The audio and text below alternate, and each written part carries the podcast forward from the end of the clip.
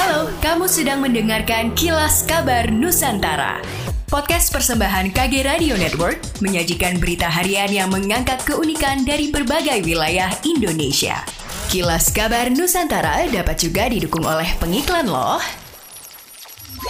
Makassar tengah dipersiapkan untuk masuk dalam jejaring kota sehat se-Asia Tenggara atau ASEAN. Wali Kota Makassar, Danny Pomanto, menyampaikan Makassar menjadi salah satu kota yang diusulkan. Pihaknya tengah menjajaki persiapan berdasarkan arahan Organisasi Kesehatan Dunia WHO. Dia mengatakan usulan itu akan dibahas lebih lanjut saat rapat melalui daring. Usai itu baru bisa diketahui apa saja yang bakal dipersiapkan lebih jauh. Sementara Guru Besar Bidang Kebijakan Kesehatan FKM Universitas Hasanuddin Makassar, Profesor Sukri Paluturi menuturkan saat ini WHO Asia Tenggara sedang melakukan identifikasi terhadap perwakilan kota sehat di Indonesia. Dari catatannya, 10 kota di Indonesia, khusus Sulawesi Selatan di mana Makassar termasuk di dalamnya. Dia memaparkan jika Makassar bersedia ada persyaratan yang akan dipenuhi. Kota yang sehat bukan sebatas soal kesehatan saja, tetapi bagaimana melibatkan pemerintah, swasta, dan masyarakat. Gubernur Sumatera Selatan Herman Deru resmi melantik Ahmad Usmarwi Kafa menjadi Wakil Bupati Muara Enim dan langsung diberi SK sebagai PLT Bupati Muara Enim. Deru memberikan pesan kepada Kafa,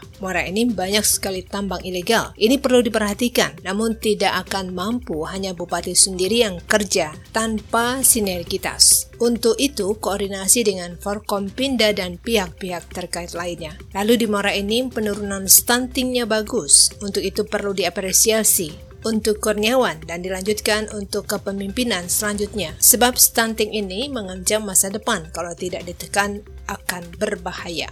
Tingginya angka pernikahan dini di Kabupaten Malang menjadi perhatian serius. Dinas Pemberdayaan Perempuan dan Perlindungan Anak atau DP3A Kabupaten Malang menyoroti faktor di belakang persoalan ini dan dampak yang berpotensi ditimbulkan. Hal ini diungkapkan langsung oleh Kepala DP3A Kabupaten Malang, Dr. G. Arbani Muktiwibowo. Dia menerangkan bahwa minimnya komunikasi dalam keluarga ini menjadi perihal krusial dalam masalah pernikahan dini. Dampaknya nanti dikhawatirkan akan dirasakan pada ketidakkondusifan rumah tangga. Dia juga mengungkapkan jika anak yang dilahirkan nanti mengalami prematur hingga gangguan kesehatan seperti stunting akan menimbulkan efek samping yang lebih berbahaya. Pernikahan dini bukan hanya sebagai hal untuk menghindari zina atau pergaulan bebas, tetapi justru bisa mempengaruhi psikologis anak.